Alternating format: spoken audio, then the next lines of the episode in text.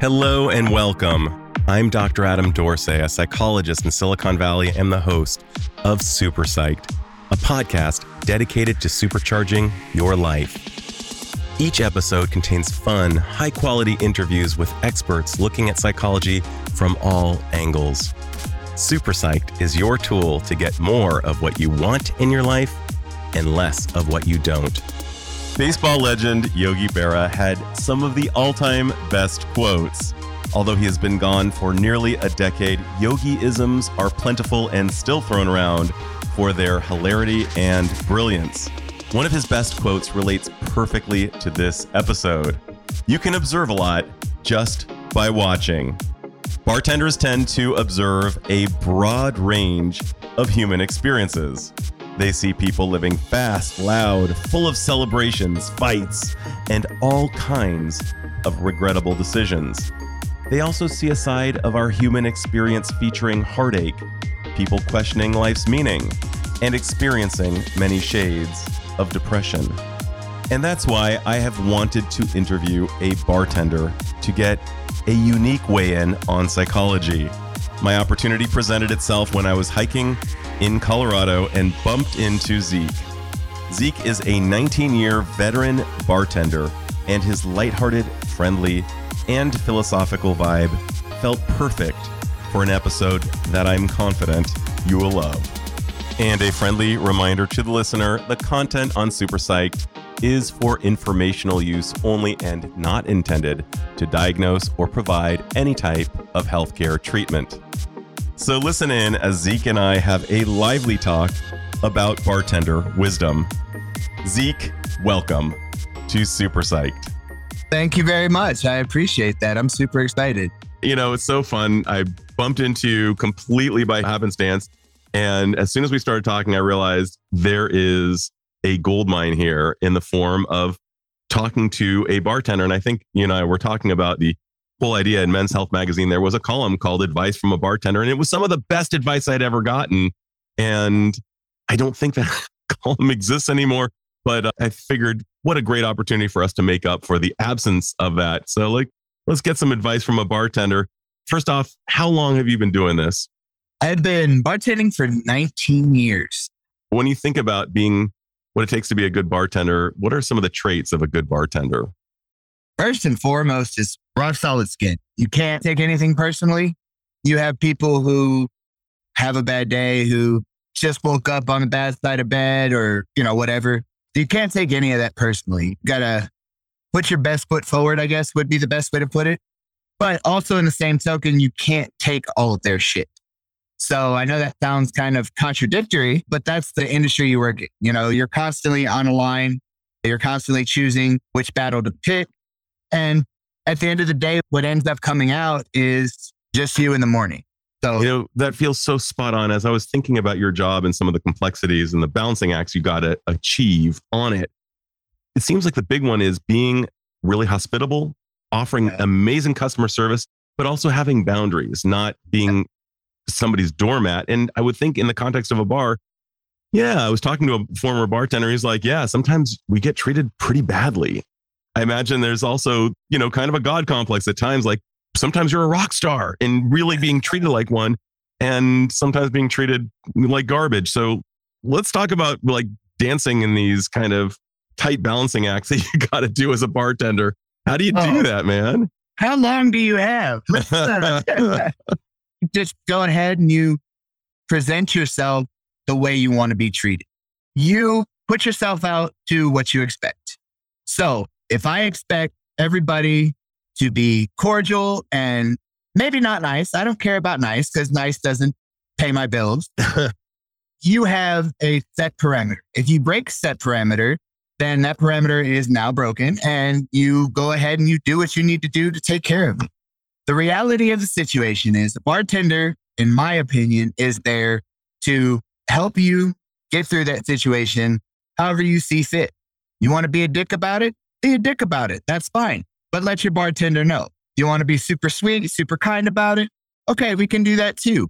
But make sure you have the groundwork set with your bartender before you do anything. Because you can walk in and just be completely an asshole, and the bartender's going to treat you like an asshole, even though you may be a nice person. So just know that. And so it sounds like, from your perspective, given your scope of control, you can't control if they're going to treat you nicely or unkindly. But one of the things that you can do is you, as the bartender, you adjust your expectations. You recognize that this is not about you. And it sounds like you also have a really flexible mindset in which you are able to kind of dance with whatever shows up. And that's the key to longevity in bartending. You know, I have people, oh, I bartended for a year and I did this for a year. And I'm like, cool. I mean, I'm appreciative, but the real people that I know and the people that have been doing it for 20 some odd years, and you know, you say that you're looking at you like 20 years, God, they all have the same criteria. They're going to treat you how you treat them. They're not going to give you any more, any less, unless you're deserving of. It. If you act quote unquote blase, you're just like, eh, whatever. They're going to be like, eh, whatever. if you interact, you know, you interact with a bartender, they're going to interact with you. You don't say shit to a bartender, they're not going to say shit to you. It's just a really fine balance of trying to figure out where everybody is. So, what kind of vibe do you try to create? I mean, because it sounds like a lot of the rhythm is really determined by the rhythm set by the bartender. It is very much so. The rhythm is very much driven by the bartender. The rhythm that I've set is a place to come and chill. It's basically what it is. You had a hard day at work, you had a hard day at home, whatever. The reality of the situation is the bar is the place for you to come and decompress. So basically, what you're doing is you're taking time out of your day and allocating it into my space, and you're looking for a decompression. And in that decompression, you're also looking for maybe to tell a story or maybe to say something that you can't say to anybody else. I can name on my hand how many times I've been told secrets that don't need to be repeated ever. But that was the trust that I had built with that person. And that is the most honest thing about bartending is the level of trust that you build with your client, with your customers, clients, or, you know, even friends, you know, long enough time, they become friends. I imagine. And you were also talking about just before we even get into building relationships, the idea of the bartender, him or herself, having longevity within the profession. What are some things that may lead to people leaving? What are some things that are maybe hardships about the job that a lot of people think, wow, I'd like to be a bartender. And they find out, oh my gosh, I definitely should not be doing this. On a very basic principle, is just basic human interaction. Anybody can bartend, anybody can pour a drink. That's 100% the way that it goes. But it takes a certain personality to be able to make that drink with a story yep. or make that drink in a timely manner or even make that drink something exceptional that they haven't expected. So it really boils down to the reality of everything is the hardest part is making the drink. The least hardest part is keeping the customer there. That's the easy part. Because if you can make a drink, you can keep a customer there and then you have unlimited conversation until the doors close. So basically, you're actually saying what is the driver in your profession is being, first of all, good at the craft. Right. And second is the people skills. Absolutely. Absolutely. And the reason why I say that is because the craft, that's what makes you. If you can bartend and make a living out of bartending, you have taken on the responsibility of knowing your craft. You've taken on the responsibility of knowing everywhere is going to have a different variation of drink. It just does not matter. And third, you've taken on the stance of this is my profession. This is who I am. I am a bartender. Now, a lot of people will be like, oh, you're just a bartender. Well, I'm making more money than, you know, people coming out of college. I'm making more money than people 15 years in the business. Hmm. I have a great work relationship with everybody that I work with. And I have a great wealth of knowledge. Now, why do I have all that? Because that's what's been built over the course of 19 years Spartan. So it's amazing. You've also bartended in various places, I believe Texas, Arkansas, perhaps Colorado, and you're heading to Alaska, if I'm not mistaken, which is nuts. So you're reinventing yourself. You're actually creating a new, basically, I'm going to use a common idea that people can relate to. And it's basically you're moving cheers, the bar everywhere you go, and basically redefining yourself, recreating relationships everywhere you go. How do you do that? How do you actually say, okay, I'm going to go to a totally different culture, different weather system known as Alaska, and I'm going to go reinvent myself there? How do you do that? one step at a time. I, and I know that sounds cliche and I know it sounds bad, but it, it's true. You go and you find a place where you're going to work. Okay. And then let's say currently right now, the two places I'm looking at, one is a fish house and the other one is another bowling center. So I have two places that I could possibly go to work. I'm going to go through the interview process and I'm going to feel out where they are as far as their customer service. And the reason I say that is because the customer service is what dictates the freedom that I have.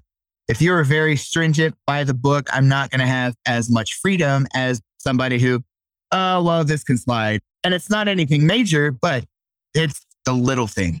And it's the little things that build who you are. Give me some of the little things. Dress code is a huge thing for me.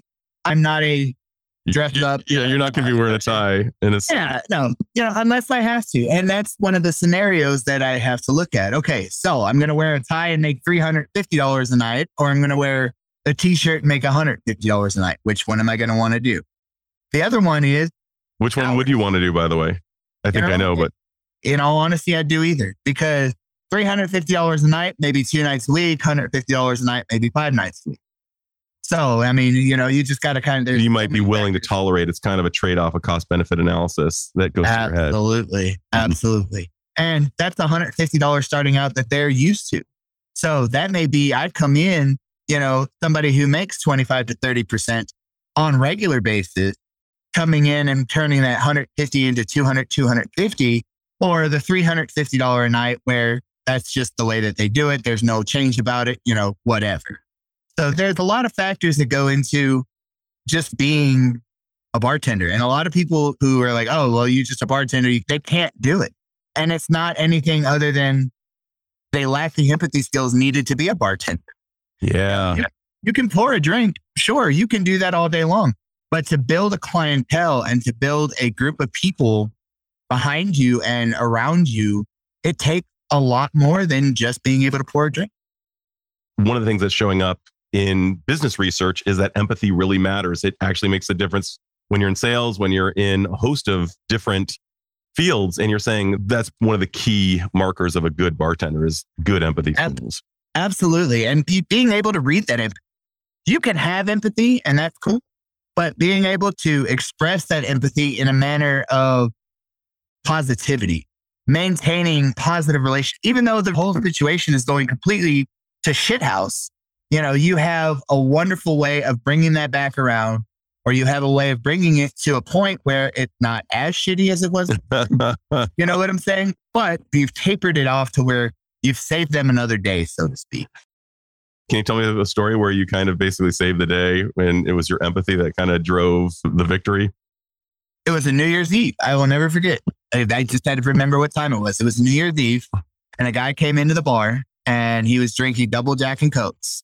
And I was sitting there and, you know, just I'd pour him a drink and he wouldn't say anything. And I'd walk away and go help another person. And then I come back and he'd already be done with his drink. And I'm like, well, that's three minutes drinking a double Jack and Coke. You know, That's a lot of alcohol. Yeah, exactly. So I'd pour him another one and I'd sit down and I'd look at him and I'd be like, hey, you know, how you doing today? Oh, I'm fine. Okay.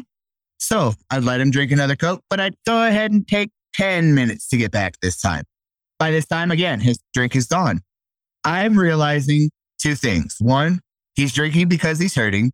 And two, he's drinking because he doesn't know what else to do. He has no other outlet in life right now than this Jack and Coke, this double Jack and Coke, whatever he's drinking is going to be what he's fixated. So I strike up a conversation. Hey man, what's going on? You know, I'm the first time I see you here, you know, blah, blah, blah.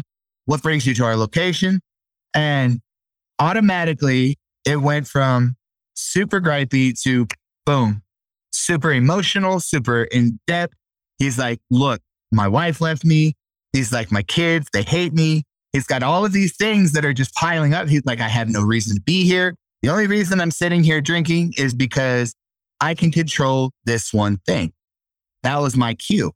That is the cue of a bartender. A lot of people will be like, a key of a bartender is to keep drinking. Nah, a key of a bartender is to make a regular out of somebody brand new, whether it be somebody new or somebody not knowing the bar, maybe know the bar a little bit too well, those types of things.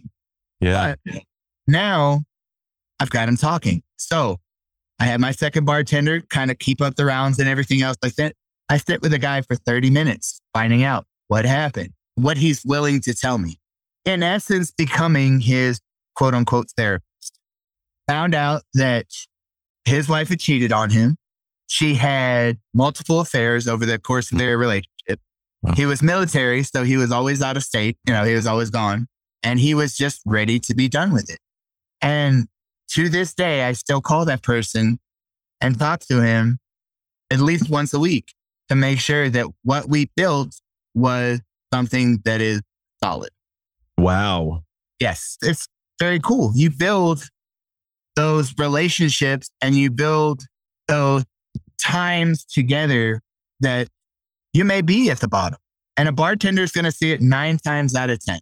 A bartender is more likely to see somebody depressed and knows at least one person that is going to go kill themselves because of the situation that's going on. So it's their job to put a stop to it. And that's the hardest part that a lot of people don't realize. So, Zeke, one of the things that, I mean, this is a, a really, really powerful, profound, poignant story that you're sharing about your humanity and your capacity to care. It seems like part of why you've been successful has been that you actually honestly care. And I also can only imagine that you've seen some dark places yourself, and that was uh, what allowed you to relate to this gentleman. You're nodding. Yes, been there, done that. So there isn't, outside of being pregnant, which, you know, would be kind of hard for me, there isn't a situation that I haven't run into. Throughout my life, I've done a lot of stuff and experienced a lot of things. And it's put me in a position to be that face of, hey, this is what I've got going on. I need someone to talk to. And I'm not going to throw a book at you. I'm not going to do anything like that. I'm simply going to sit there and have a conversation with you and figure out where you are. And it's interesting. One of the things that you said to me really told me that you take great pride in being an individual. You take great pride in your freedoms. You think about non judgment as a thing. I can really feel that emanating from you. Like you really aim to create a decent, real human connection with people. And that's exactly what you did. And that's who you are. You've had a lot of experiences. You've touched a lot of things in this lifetime. Unpack that for me. Like, give me a sense of how did you become such a free spirit? How did you become a guy who wanted to touch so much of life? In all honesty, it started when I was 15. And that's weird to say. And a lot of people will call bullshit, but I certainly old- won't. No, not at all. 15 years old, I was standing in the mirror. I had woken up and I looked at myself in the mirror and I knew that I was destined for something, not knowing what I was destined for, not knowing how it was going to happen. But I took a step back and I found one aspect of me that will never change. And it was my eyes. So 15 years old, my eyes. I have blue eyes. I have the craziest blue eyes you will ever meet in your entire life. The reason I say that is, is because they will change colors depending on my mood. So I would wake up in the morning and I would notice the color of my eye. And if they were bright blue, I was going to have a great day. If they were gray in color, I was going to have an okay day. They were a little bit hazel, you know, but I was able to determine my day based on the color of my eyes, based on how I woke up. Well, then as that progressed, as I got older and I started bartending and I started working with people, I noticed that my eyes were always blue, more so than they were gray or hazel. So I love my blue eyes. I'm going to keep them, but I still have those days where I'm going to be like, eh, you know, maybe not so much, maybe a little bit more tongue in cheek today or a little bit more direct, you know, not so flowery, so to speak. But it gave me a confidence point that I built from the time I was 15 until now. And I still do it. I'll wake up in the morning and I'll look at my eyes and I'm like, you've got the most amazing blue eyes that have ever seen anything in this entire world. And nobody can change my mind on that. So what you're just basically saying is your eyes almost serve as a litmus test. They tell you almost like, hey, this is how true a thing is. It's maybe less predictive of how the day is going and maybe more predictive of how yesterday was. Absolutely. Okay, I see what you're saying. And Absolutely. so like and bartending is such a great fit that and it's so authentic for you that your eyes basically reflect the better color of blue for you. Absolutely. And it's like, okay, Absolutely. yeah, this is real. Okay. I worked paraprofessional for a little bit. And what that is, is it's a aid to a teacher in a special needs environment. So we had three kids that were at the school and I would notice that my eyes would be more gray, more on the hazel side every day. Now, it's not that I didn't love my job. It's not that it was not something that I could do, but there was only so much I could do within the confines of what I was able to do. Mm. Does that make sense? 100%. The freedom, the scope of your, and your freedom to move, your range of motion. Absolutely. Well, you know, we're kindred spirits here in a way because until I was nearly 40, I was in the corporate environment and I was not a psychologist. And to use your measure, my eyes were not blue. It was a fine job, but to your point about being a paraprofessional, it wasn't my job. Right. And now that I'm doing this, I'm stoked every day. So right. I'm so glad you found your thing. And one of the things that we've come to kind of know about the human condition is that we need to be ourselves. The best chance we have of, so to speak, touching the hand of God is through really bringing the best part of ourselves forward. And I wrote them down, you know, wisdom, kindness, non judgment shows up for you as a bartender and you get to do things like what you described on this New Year's and really helping this hurting individual hurt less and possibly right. even live to see another day and possibly at some point find a new north. Just kind of bring it back to your own experiences. I really, and you don't have to go here, Zeke, but my sense is that you got a story that you've seen things, you've done things, you've experienced pain, you've experienced probably elation. And that really allows you just having had the full experience of being human. What are some of the things that kind of also may have informed you so that you are able to connect with a broader group of people? To connect with people, that's easy. I allow my spirituality, and I know this is probably going to sound so cliche and so bullshit, but my spirituality allows me to connect to people. That allows me to meet people where they are. Now, you could be whatever. It does not matter to me. You mean religious wise, like yeah. whatever you're rocking, you're, you're absolutely. And I've read all the texts. You know, I've read the Torah, I've read the Quran, I've read, you know, the Bible, I've studied Hindu. You know, I've done enough research to where I'm not just a Christian guy that's like, oh yeah, no, no, no, no, no. you have a broader base. Does, exactly. But what that does is that allows me a better means to communicate with everyone. I can sit there and talk to somebody based on their belief for hours on end and then not know that I'm not that, that religion. Christianity is one of the better things that I have done as far as to help me be who I am. Mm-hmm. But it doesn't change if a Muslim walks up, doesn't change if a Hindu walks up, because I can reach them where they are. And I think that's the biggest point of everything that I've done is making it to where everybody is reachable. I can talk to anybody and I can talk to anybody for hours on end and not miss anything. You know, I always laugh and I'm like, people have a hang up and I'm like, well, what's your hang up? So I know where to stop. And nine times out of 10, that hang up will be politics or religion. And I'm like, okay, we can do this. I can handle politics and religion. And then we would just go on and talk for hours on end. So being able to speak to multiple facets of people is definitely something that has helped. And it helps every day, you know, learning new words and new topics of conversation. You know, I tell people, you know, I don't watch the news for the news. I watch news for topics of conversation because one person's opinion is not the way that it's going to be. You can give me the news, sure, but that's not going to be how Joe Blow feels or Sally K, you know, Sally Q over here you know, that's going to be a very small synopsis of people in a certain amount of space.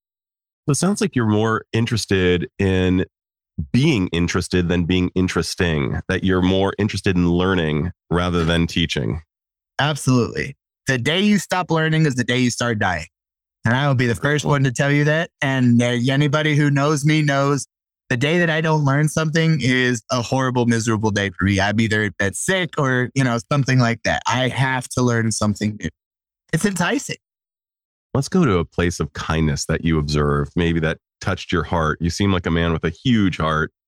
I know you love your wife, you love your dog, and you seem to love life itself. You even were really generous with us in the parking lot where we met before we went hiking because I didn't have any small change and you hooked up my parking, which was super, super cool. But have you witnessed a moment of kindness from behind the bar that was informative or somehow powerful to you? You know, it's always very humbling when you see engagements. Those are huge. And the reason I say that is it's a very special time. Now, a little bit of flashback. I have always worked in a bar setting. I did work a restaurant for a little bit, but I've always been in a bar setting.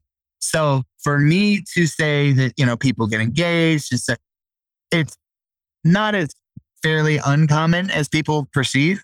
Sure. A lot of people are like, ah, yeah, we're, we're drunk. You want to get married? Okay. Just one of those where, you know, yeah, that's the last thing that people think about when they're going out drinking.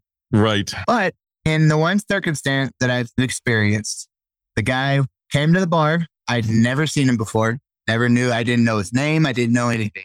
And he was a nervous wreck. And he was sitting there and he was fumbling with his drink. And, you know, he had Jameson on the rocks and he would try to take a sip, but he couldn't. And he just looked a mess. So, me being me, like, hey, what's going on? And he's like, oh, nothing. Today is the greatest day. And he just went on this diatribe, like completely like 100% out of the mouth. He's like, but yeah, Jake, you know, and, and I'm just like, okay, calm down. I said, let's, mm. let's take this one step at a time. And he was going to propose to his girlfriend.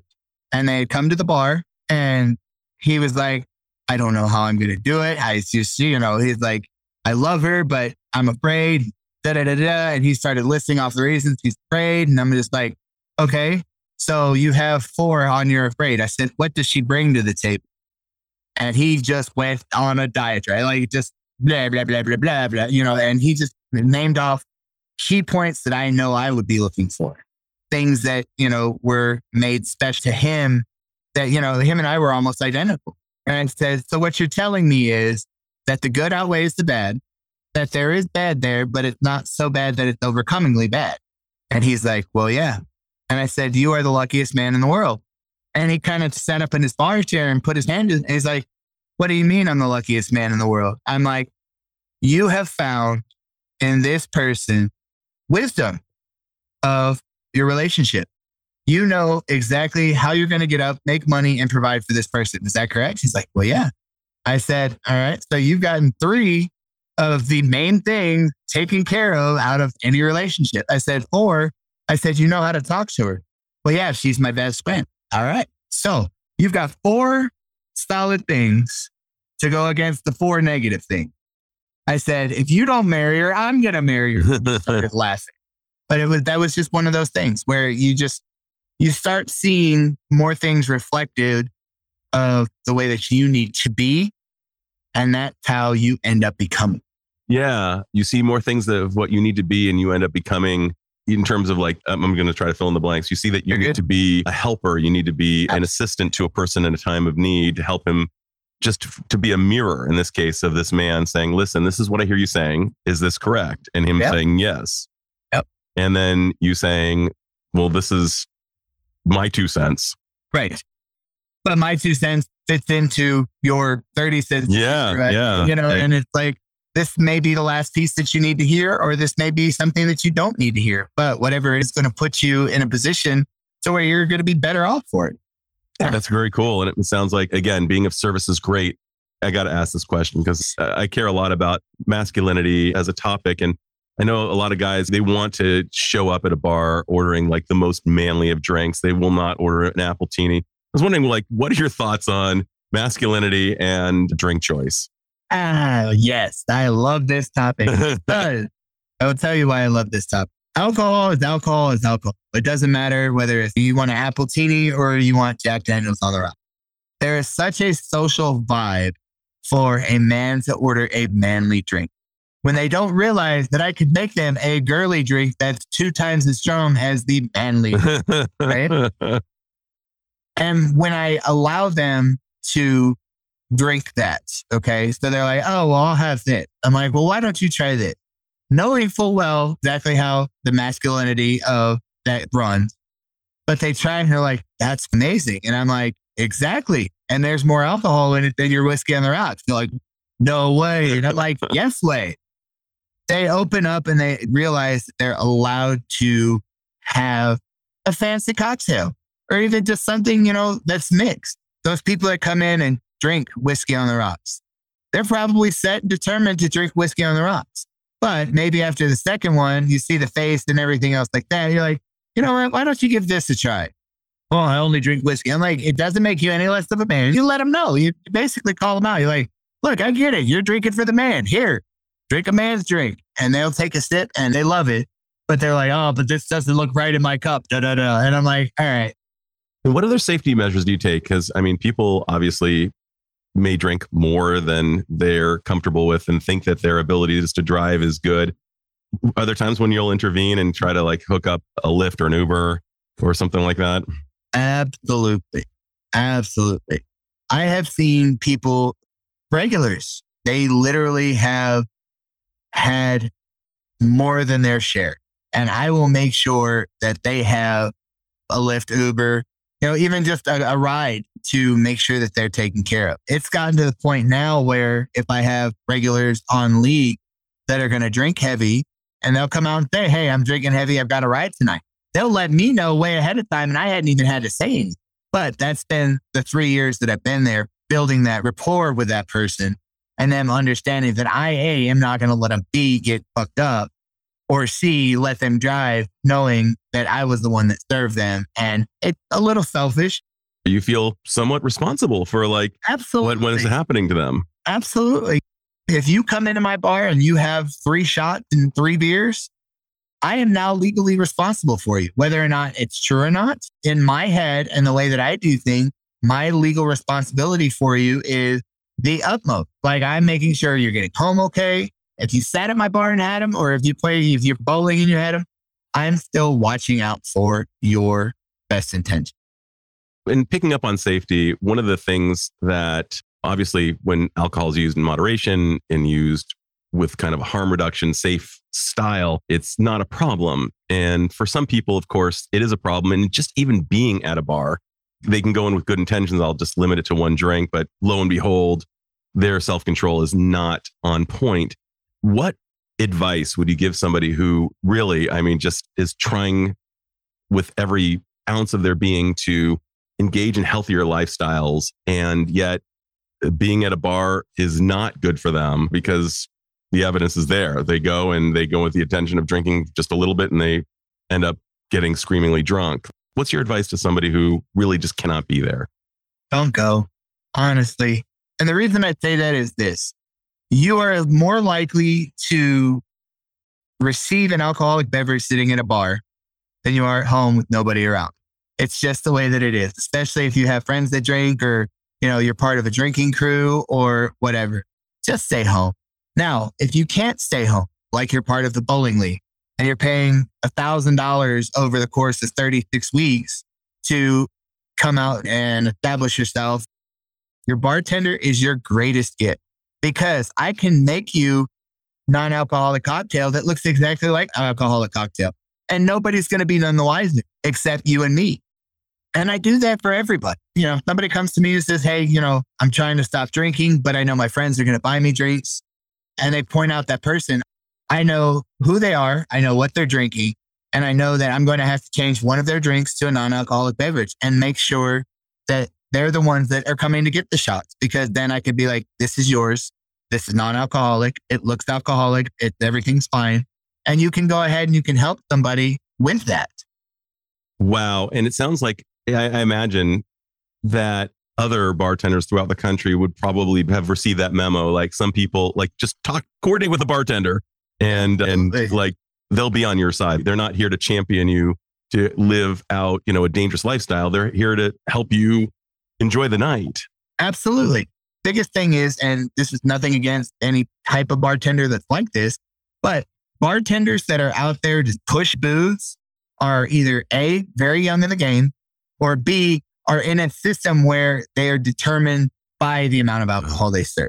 So you can have a bartender who may be a great bartender, but because they're forced to serve $24, $2,500 in sales a night, they may allow their bartending skills to take a back step and allow the booze to come forward. That is very few and far between because I have never met a bartender in all of my years and every bar that I have been to that a bartender is there to sell you booze. They are there for their tip. If you get to a certain point that their tip goes up, they're going to get to that point quick, fast, in a hurry, but then they're going to taper you off. A lot of bartending, it's not to get you hammered to the point where you can't see straight. It's to enrich your experience, make sure you have a good time, get home safe, operate safe, but still take the most money from the guests. Sure, of course. And You know. you're saying that would not necessarily be determined by the amount of alcohol. You could certainly sell other things. You know, one of the things that I've tried to work out with some of the guys who I've worked with who have trouble with their alcohol is to become like the root beer guy, like get to know various, like become an, an epicure of like great root beers or try out like a whole bunch of other non-alcoholic drinks and become like the epicure and become the guy who knows all about them. Send them to me. I'll show them some things that will knock their socks off that they wouldn't even think about. one of the things that I have come to realize is that oftentimes wisdom is just looking at bad judgment and really analyzing it and determining what to do next time. So I'm just wondering, you've seen a lot of bad judgment exercise throughout your career, throughout your 19 years, and you're nodding. What is some of the wisdom that you've gained from watching people engage in bad judgment? And maybe how could a listener benefit from some of the bad judgment that you've seen when analyzed properly? When they say one more, say no. Okay. that is the biggest to do that you will ever hear. Obviously, you know your limitations. Everybody knows their limitations. There are people out there who don't have the gumption to stand up and say, no, I'm not going to have another. Know when to say, this is my last one. They could shy you on. They could harass you. They could, nobody is going to make you go past that point. You are going to have your point and there's nobody else that's going to have that point. So knowing what your limitations. Now, does that mean that you're at a party and you're like, oh, well, tonight is my night to get messed up, blah, blah, blah. No, I'm not saying, you know, don't get messed up. I'm not saying don't get wasted. I'm not saying don't push yourself. I'm saying know for a fact what your limitation. You know, two drinks and you're good, and somebody offers you a third, you're going to think about it because natural progression of thought, okay, and just with natural basic principles, that third drink is going to be like, ah, I can have a third. Now, every time you've had a third, you could have crashed your car or something like you could have had an extreme outburst to that third drink, depending on what it is. But you're still kind of skeptical. Just say no.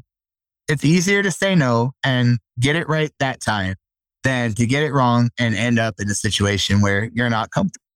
And I'm wondering if it might also help to have an accountability buddy. I mean, like really a good one or something else, because sometimes the whole just say no idea, it's like, gosh, I had the intention of just saying no. I know that for me, alcohol is not an issue, but if I'm around certain things like ice cream, oh, that thing's going down. That, that- and that whole idea Uh-huh. of Ben and Jerry's being multiple servings and that contain that's one serving for me. Right. Uh, absolutely. absolutely. But and, but alcohol, al- so I just keep that out of the house. But Right. But you know where your limitations I know where my limitations are, but it's in front of me, dude. I'm telling you, best intentions ever. That's going down. Not the same for me with alcohol, thankfully, but I know for so many people through my work. Oh my gosh. Wow. I made an ass on myself on Saturday night. And that those And are images okay- that no one will ever be able to take back. it's okay to make an ass of yourself. And that's the biggest thing that I want people to realize and people need to know is that it's okay to make an ass of yourself. You're going to make an ass of yourself because that's your human nature. That is your pull tap. That is the thing that is going to happen. Everybody's going to do it at least once, if not twice, maybe three times. You know what I'm saying? Don't be afraid to make an ass of yourself. Be responsible about making an ass of yourself. Look, alcohol is one of those things that is socially acceptable. It's also legal to a degree. And three, it's not as faux pas as it was maybe a hundred years ago. Alcohol was the alcohol was the main culprit of and caught all of the backlash of that because they thought that it was the coup d'etat of what was causing all of these issues. Okay. Sure. Now, alcohol is not as faux pas. You know, what I mean, you can get a beer at, at Applebee's, right? Sure. The question you have for yourself is how many of those beers am I going to have? Am I going to have six or am I going to have two? Okay. There's no three, four, or five. I, I don't care what it says. I'm going to have three beers. I'm going to call bullshit because you're going to have more than three. Okay. Two to six. And everybody's like, well, that's kind of, you know, a wide range. And I'm like, well, this is 19 years of watching people do it. You know, they're going to, oh, I'll have one drink. They have two. Oh, I'll have one drink. They have six. Like there's no in between.